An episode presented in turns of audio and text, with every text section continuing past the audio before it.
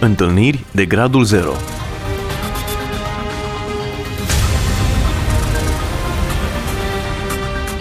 O emisiune realizată de Cristina Olariu.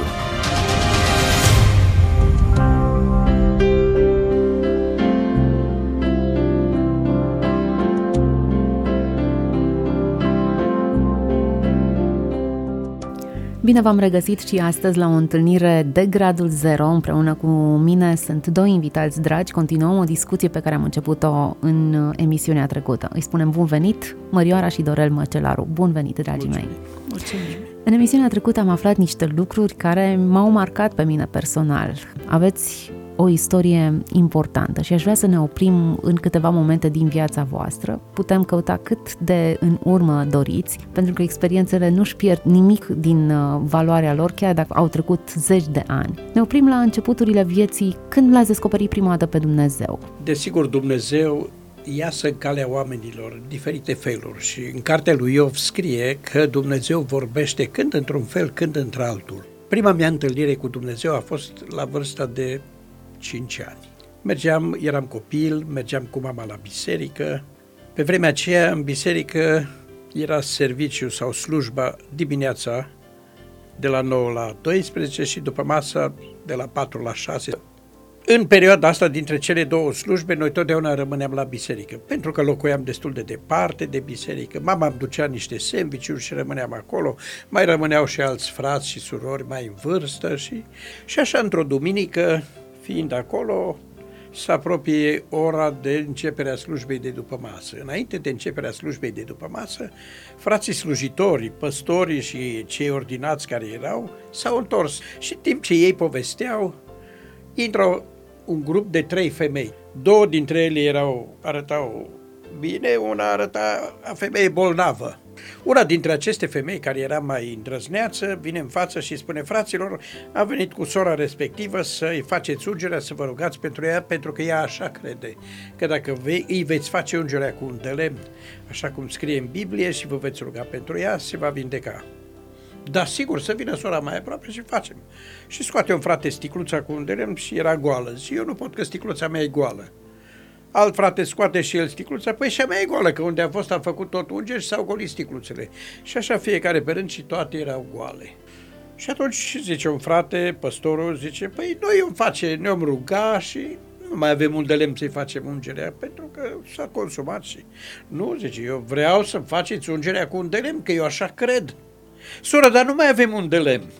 Dar nu știu, facem cumva, eu așa cred și așa trebuie să faceți. Și atunci unul dintre frați mai întrăzneți pune sticluța lui pe Biblie acolo pe bancă și spune, uite soră, noi ne-om ruga.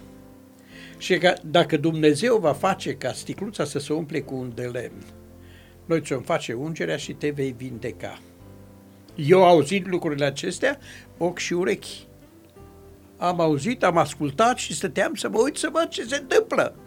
La un moment dat, în timpul rugăciunii, am văzut că, așa ca o flacără, s-a coborât în sticluță și m-am uitat, am urmărit cu ochii mei, am văzut cum crește nivelul de un de lemn în sticluță și curge și se varsă și pe margine. Am rămas uimit, dar fiind copil n-am putut realiza mare lucru.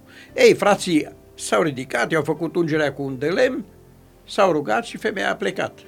Peste mulți ani am avut o întâlnire la o nuntă cu o soră care a venit la mine și a zis, frate, am auzit mărturia ta și am venit să spun ceva. Eu am rămas așa șocat. Spune, soră, femeia aceea care s-a vindecat a fost mama mea. Ea de multe ori ne povestea acest episod din viața ei. Deci lucru confirmat și reconfirmat de martorii din această familie. Nu vă mai amintiți ce au zis atunci uh, oamenii mari care au văzut acest miracol? Nu știu dacă a mai văzut cineva, doar rezultatul l-au văzut cu un de lemn, dar nu mi-aduc aminte. Eram copil și n-am, pentru mine lucrul a fost ceva fascinant și mă bucuram și eu n-am realizat că aceasta este o întâlnire a mea cu Dumnezeu. Dumnezeu mi s-a arătat și eu am înțeles că Dumnezeu există. Ei, cu timpul, sigur că anii trecând, în adolescență am uitat lucrurile astea, mi-am văzut de viață, mi-am trăit viața de adolescent fără Dumnezeu, dar la un moment dat, din nou mi-a ieșit Dumnezeu înainte. Eram operator de cinema, veneam cu bicicleta de la servici spre casă. Și la un moment dat, într-o intersecție, o mașină îmi taie calea și am avut un accident. Am avut o rană superficială la o parte a capului, era chiar în fața unui spital, m-au luat, m-au spălat, m-au cusut și oh, nu-i nimic grav, mi-au dat m-a plecat acasă. Dar acela a fost un moment marcant în viața mea, pentru că aveam o întâlnire cu soția mea, care ă, nu eram căsătoriți, dar aveam în plan să ne căsătorim. Și aveam o întâlnire cu ea, ea știa drumurile mele și eu încă nu eram hotărât să reiau legătura cu Dumnezeu. Ea poate să mărturisească ea cum i-a vorbit Dumnezeu și îi spunea răspuns de sufletul lui. Și când a venit și Așa m-a vă văzut... zicea Dumnezeu. Da. da. Când a venit și m-a văzut pansat la ochi, eu râdeam. Și ce ai făcut? Și accidentul acela a fost un moment pentru mine, care mai târziu s-a dezvoltat în viața noastră și am luat hotărârea să ne întoarcem la Dumnezeu cu adevărat, înainte de a ne căsători să ne întoarcem la Dumnezeu, pentru că Dumnezeu vorbește și prin accidente, și prin minuni, și prin orice fel de manifestare. Vreau să completez la ceea ce a spus soțul. El era operator de cinema. Avea altă meserie, da? S-a făcut operator de cinema să-i fie viața mult mai ușoară. M-am dus și eu cu el la cinema, că doar mergeam pe gratis, nu trebuia să plătesc nimica. Mă duceam acasă, eu eram la internat mă duceam la internat și puneam perna în cap și plângeam și îmi părea rău de tot ceea ce vedeam la film și ceea ce s-a produs în mine și e adevărat că nu aveam niciunul dintre noi uh, încheiat legământul cu Domnul, n-am avut botezul, dar eram crescuți în casa lui Dumnezeu și realizam că asta este un păcat și îmi părea rău. Și plângeam și plângeam și în fiecare zi așa și îl vedeam pe el că venea la biserică numai să mă întâlnească la sfârșit când se încheia, eu mergeam. Dar el nu venea, numai la sfârșit mă aștepta ca să mă conducă până la internat. Și în mine era o mare luptă, pentru că eu îmi doream o familie după voia lui Dumnezeu, o familie creștină. Pentru asta m-am rugat din tinerețea mea un soț credincios și bun să-mi dea Dumnezeu. Și nu-l mai vedeam așa, nu-l vedeam credincios. Și atunci, în ziua aceea, când el a avut accidentul, eu am mers la întâlnire. Nu s-a întâmplat niciodată el să întârzie. Eu mai întârziam, dar el nu. Și mergeam, era așa o zi de primăvară foarte frumoasă, cu soare plăcut, ciripeau păsările și în mintea mea formulam tot ce îi spun că astăzi este ultima zi și nu mi-l mai trebuie ca prieten, pentru că nu este omul pe care eu l-am dorit nu-i credincios și nu-l vreau așa și astăzi este ultima zi. Și mergând așa, formulându-mi eu ce să-i spun, am auzit o voce, eram singură pe stradă, nu era nimeni pe lângă mine. Răspuns de sufletul lui. Și m-am speriat atât de tare și am zis, Doamne, ce să fac?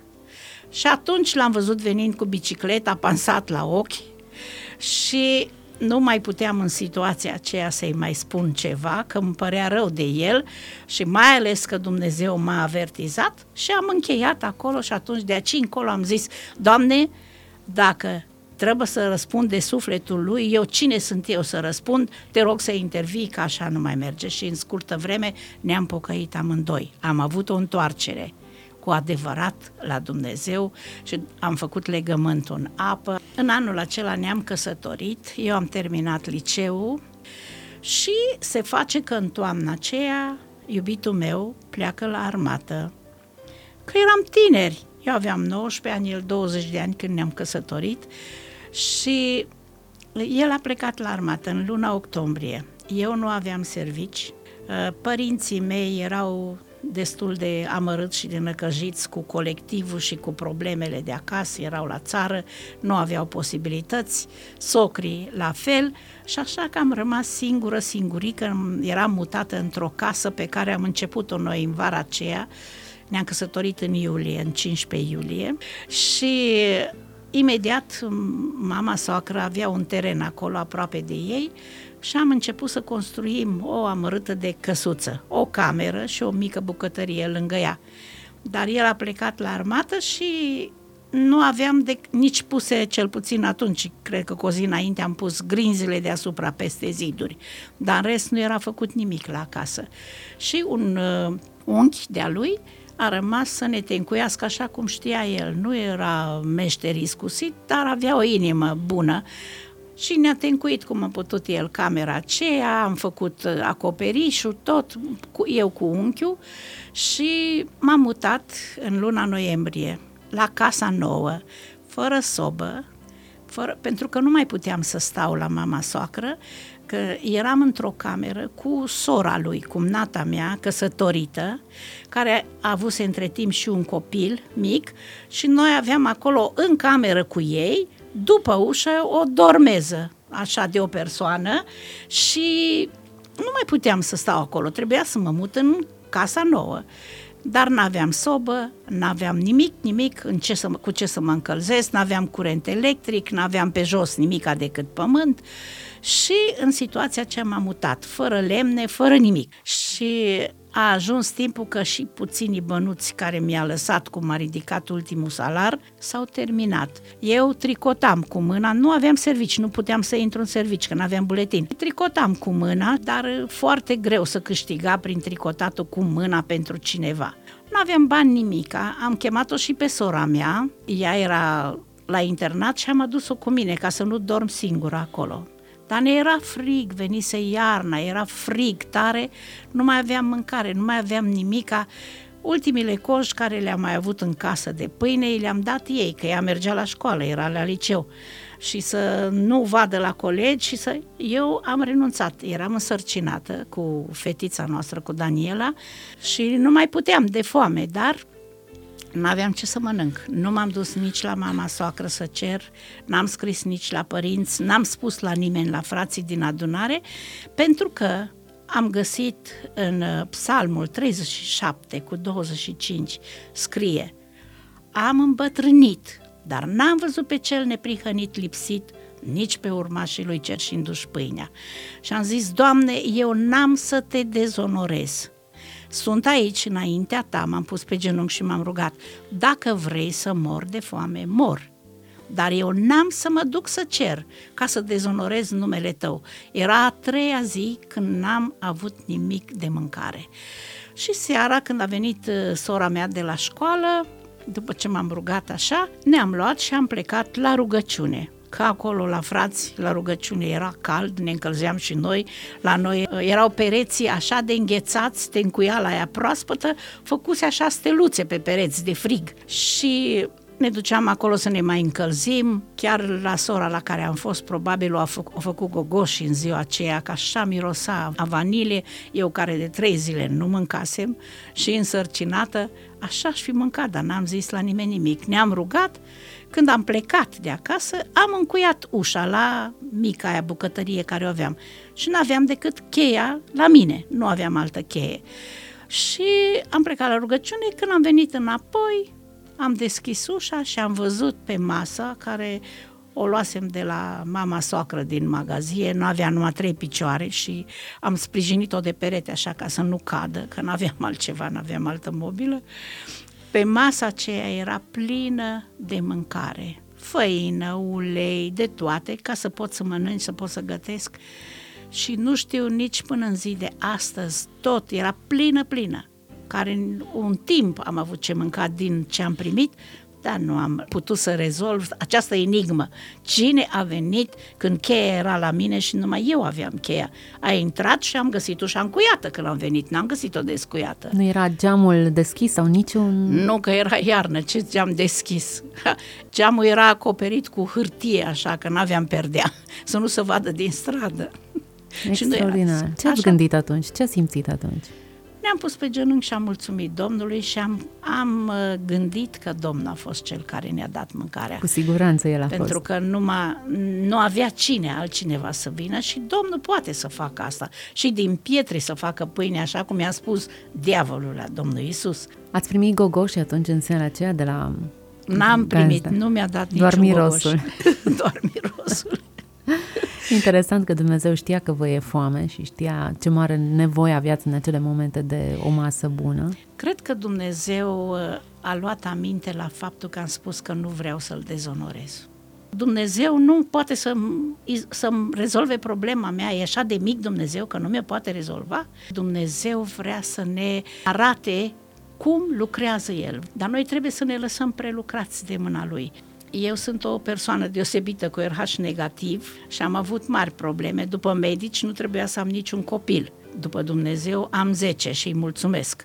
Și toți sunt sănătoși. Perioada comunistă a fost o perioadă cu suferință și cu multe restricții, dar în același timp o perioadă în care am putut mulți dintre noi să-L descoperim pe Dumnezeu într-un mod special. Ați avut o istorie cu transportul de Biblii, de literatură creștină, care era interzis în acea perioadă. Da, era o vreme când eram vizitați pe ascuns de străini și scopul vizitelor era să aducă Biblii, pentru că era mare nevoie de Biblii, fiind interzis, ei nu puteau să vină cu ele pe față să le aducă. S-a întâmplat într-o după masă, suntem vizitați de doi tineri necunoscuți. Au venit, au sunat la poartă, s-au prezentat și au spus un cuvânt de recunoaștere pe care noi îl aveam între noi ca o parolă I-am primit înăuntru și ne-au spus că ei vor să vină după ora 1 noaptea să aducă ceva pentru noi. Noi am știut ce vor să aducă. La ora 1 noaptea am deschis poarta și am așteptat. Au venit cu un microbus, au intrat cu spatele în curte și am început, dă, și descarcă, și descarcă, și descarcă, nici nu știu, de ordinul miilor, poate la vreo 4.000 de Biblie au fost. Am descărcat câteva ore. Eram Știați care era riscul?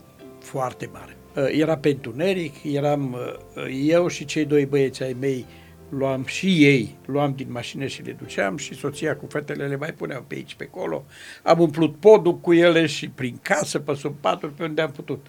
Ăștia repede, repede, repede să descarce și când se plece, eu am ieșit în stradă să văd dacă nu vine vreo mașină din stânga, din dreapta, așa.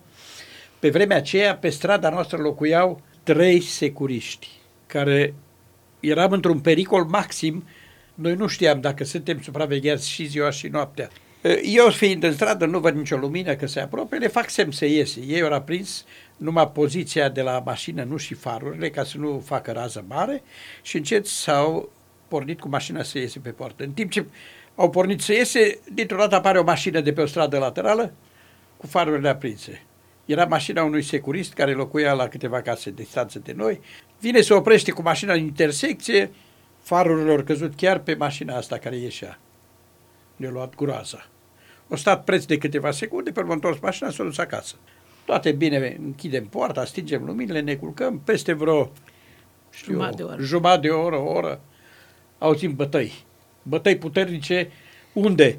În din pivniță bătea cineva în tavanul pivniței, chiar deasupra, în camera noastră. Ne-a luat groaza. Zic, noi doi vorbim, zic, sigur ăsta s-a dus, o anunțat și acum ai securitatea pe noi. Suntem gata, ne ducem la pușcărie. Și eu ies încet, și la noi când cobor din dormitori sunt opt trepte și cobor jos în sufragerie. Și eu stăteam acolo pe trepte și mă uitam pe geam afară să văd ce era. Eram mirat că aveam un câine lup care era foarte bun și uh, lătra și făcea gălăgie când venea un străin. Câinele nimic, stătea liniștit. Și respectivul când o bătut și-o dat seama că ne-am trezit, probabil că el ne-a văzut pe noi și și-a pus lanterna în față ca să-l vedem. Și când l-am văzut, ne-am dat seama cine și am deschis ușa să intre și ne-am dezamorsat. Cine și era? am răsuflat, era un frate, Din nu dintre cei care au adus Bibliile, un alt frate care venise în vizită cu un grup, și, pentru că știa că noi suntem și cântăreți și scoală de la trei noapte și ia copiii la ora și pune să cânte, după așa un șoc pe care l-am avut. Dar Dumnezeu ne-a izbăvit de această teamă. Și acum hai să ducem Bibliile. Doamne, cum să facem, ce să facem? Eu aveam o Dacia 1300. Am luat, am umplut porbagajul de Biblii, am scos bancheta din spate, am umplut de Biblii și am pus o pătură să nu se vadă. Și hai să mergem cu ele. Mergem, mergem în județul Alba. Era acolo o biserică unde aveam noi niște prieteni și fratele tot mereu ne spunea aduceți-ne Biblii să mai dăm în stânga-dreapta. Și am profitat că acolo, nefiind supravegheat din aproape că era sat și, mă rog, așa era situația, era luna octombrie 89. Înainte de Revoluție. Și noi mergem cu Bibliile. Când ajungem într-o intersecție în orașul Aiud, apare o mașină a poliției și ne oprește. Să oprește mașina la câțiva metri mai încolo de noi, să dau jos vreo șase sau șapte persoane din mașină și să înșir așa pe drum și stop la toate mașinile care vin. Noi am fost prima mașină. Mașina noastră fiind încărcată cu Biblii, sigur că era aplicată de spate, cu botul în sus, să vedea de la o poștă că e încărcată, că e cu greutate, dar fiind uh, perioada recoltării porumbului, toate mașinile erau controlate ca să vadă dacă nu s-a furat recoltă de pe câmp. Eu tot am început să tremur, zic, gata, suntem în mâna lor acum. Vine un domn la mine, eu deschid geamul, așa, calm, bună ziua, bună ziua, de unde veniți? Din Timișoara. Unde mergeți? Îi spunem noi într-o comună învecinată. Să uită în jurul mașinii, roată. V-ați oprit undeva? Nu. bun. După ce se ia la mașină, îmi dă actele și poftiți, mergeți. În timp ce el ne dă actele să plecăm, vine altul. Și el zice, las, las că eu am controlat pe ei. Și noi ne ducem, era chiar la o trecere de cale ferată. Trecem calea ferată, eu tot am început să tremur, ne-am oprit și ne-am uitat în spate, toți care au venit. Afară scaunele, afară bagajele, controlat, tot, tot, tot, la fiecare mașină. Nu, nici măcar nu ne-a deschis ușa. Și atunci am zis, Doamne, ce puternic ești Tu, că Tu poți să faci minuni chiar în mijlocul focului. Exact cum cei trei tineri nu i-a atins flacăra, așa nu ne-a atins pe noi flacăra acestor oameni care ne duceau, pentru că în Aiud era o închisoare, o pușcărie foarte grea. Ne duceau de acolo direct la închisoare. Ne vedeam deja acolo în haine vărgate. Dar a fost Dumnezeu care a pus mâna și ne-a ocrotit și nu s-a văzut nimic. Extraordinar. Atunci eram în dreapta. N-am putut să zic nimic, a el dădea actele la polițai și eu numai atât am zis, Dumnezeul care a scăpat pe Elisei din mâna sirienilor, orbește acești oameni să putem trece. Dacă nu, înseamnă că vrei să ajungi la pușcărie. Dar Dumnezeu așa a făcut. I-a orbit pur și simplu. Câți copii aveați atunci? Zece. Zece copii avem. Iată, doi părinți cu 10 copii dispuși să-și riște viața. Miza a fost foarte mare. N-ați pus puțin în joc, v-ați pus viața, familia, viitorul, destinul. Aveam o bucurie și o mulțumire că puteam să împlinim nevoile de Biblie. Nu ne-am gândit la pericolul la care ne expunem, nu ne-am gândit că avem 10 copii în spatele nostru. Doar în momentul când am văzut că apar, apare controlul, așa ne-am înfiorat. Dar Dumnezeu a fost de partea noastră și am trecut bucuroși mai departe și ne-am împlinit misiunea. Extraordinar. Poate ar trebui să spun un episod puțin mai înainte. Prin anii 80 a venit cineva la noi, niște prieteni din America și au zis, uite, noi avem nevoie de familia voastră în America, pentru că voi sunteți muzicieni și e mare nevoie acolo de voi. Am venit cu pașapoarte în alb, în trei zile puteți pleca doar să fiți de acord. Le completăm, avem tot, banii, tot, tot, tot, ca să vă ducem. Noi ne-am uitat unul la altul și atunci am zis, știți ceva, noi suntem robii unui stăpân. Dați-ne voie trei zile să întrebăm pe stăpânul nostru dacă ne dă voie să plecăm. Și ei au zis bine, venim peste trei zile și atunci noi ne-am luat și ne-am dus până la Borhanci. Acolo era o familie binecuvântată, fratele Lazar și sora Rozalia. Și am zis, punem înaintea Domnului. Am luat zile de jertfă și ne-am rugat și am zis, Doamne, este un lucru foarte mare. Nici serviciul nu l-am schimbat niciodată dacă nu am știut că este hotărârea Domnului. N-am făcut nimic în viață fără ca să știm că asta este planul Domnului cu noi. Ne-am pus pe genunchi, ne-am rugat și imediat a ieșit o lucrare familie care călătorești cu dor pe calea Domnului, nu-ți arunca ochii peste piatra de hotar, că locul tău nu este acolo. Eu aici am de lucru cu tine și îți voi purta de grijă în cele mai grele vremuri. Și pentru noi asta a fost un răspuns, nu ne-am dus ca Balam să mai întrebăm pe Domnul și altă dată, pentru noi a fost clar, au venit oamenii, s-au supărat că i-am refuzat, așa o ocazie și voi refuzați, dar noi am fost conștienți că suntem în mâna lui Dumnezeu. Cine împărțea acele Biblii dacă noi eram în America?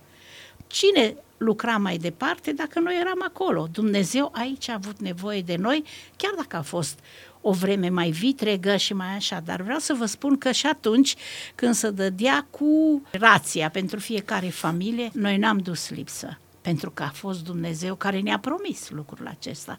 Când am văzut că nu mai merge, imediat ce s-a înființat rația și era greu, nu primeai numai o franzelă, nu puteai, degeaba te-ai mai pus a doua oră la coadă că nu primeai, puteai să ai familia cât de mare, că și bătrâna aia care era singură lua tot o franzelă și eu care aveam 10 copii luam tot o franzelă. Așa era situația. Și m-am pus dimineața la rând, am luat o franzelă, a doua n-am mai apucat-o. Am fugit la altă prăvălie, n-am mai apucat nici acolo. Mai aveam ceva făină de mălai, s-o gătat și aceea. Nu mi-ajungea o franzelă, că erau opt care ieșeau odată la școală pe ușă și nu mi-ajungea o franzelă. Ce să fac cu ea? Și atunci m-am pus și m-am rugat. După ce am avut experiența asta, m-am dus acasă și m-am pus lângă pat, la locul meu. Și am spus Domnului, Doamne, dar ți-aduce aminte atunci ce ai zis? că ne vei purta de grijă și în cele mai grele vremuri. Acum sunt într-o vreme foarte grea, nu am pâine la copii. Pot să am banii că nu am pâinea. Și ce să fac? Învață-mă ce să fac. M-am sculat liniștit, am mulțumit Domnului, am început să cânt și am plecat către județ. M-am gândit, iau certificatele la mine toate și mă duc la județ să-mi dea o adeverință pentru că sunt așa o familie numeroasă și am nevoie de mai multă pâine. Femeia de la alimentara care vindea știa că am nevoie de mai multă, dar nu putea să-mi dea că oamenii săreau în cap.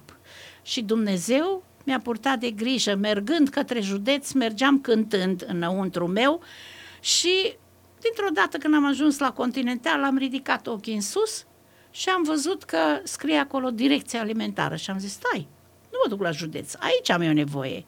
M-am dus acolo, Dumnezeu, nu vreau să lungesc prea mult, dar Dumnezeu uh, mi-a scos în cale pe persoana potrivită la care m-a îndrumat să mă duc secretara, care a vorbit cu șefa noastră de magazin și mi-a dat tot ce am avut nevoie. Mă duceam când să închide alimentara, cu 5 minute înainte luam lapte cât am vrut.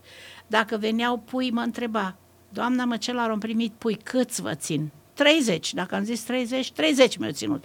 Și alții stăteau acolo la coz cât nu mai puteau pentru un singur petrăuș din ăla să băteau sau să sculau de la 4 dimineața pentru o sticlă de lapte. Eu n-am dus lipsă de nimic, pentru că Dumnezeu ce-a spus, El face. El, cuvântul lui nu e lipsit de putere, dar trebuie totdeauna să uh, spunem Domnului ceea ce am vorbit cu El și ceea ce El ne-a promis, să-i aducem aminte, nu că El uită.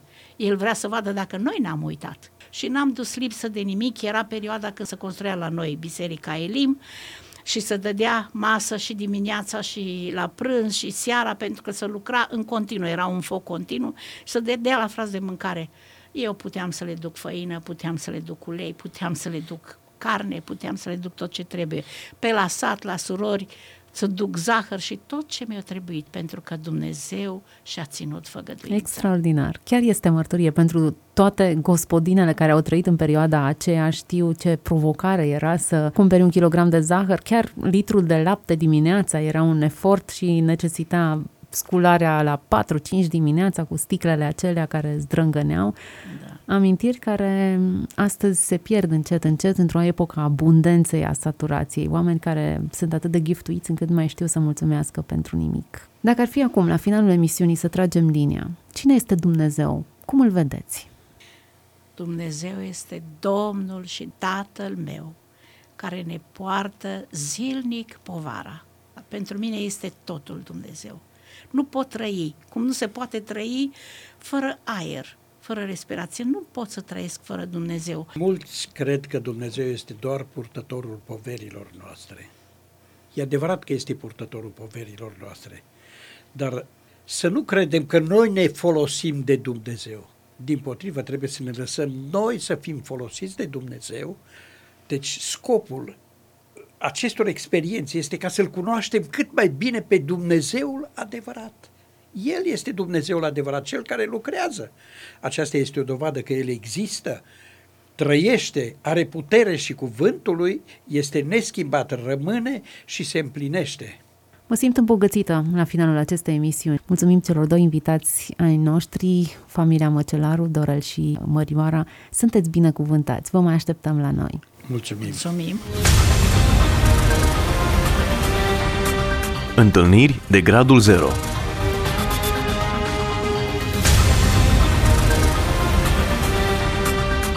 O emisiune realizată de Cristina Olariu.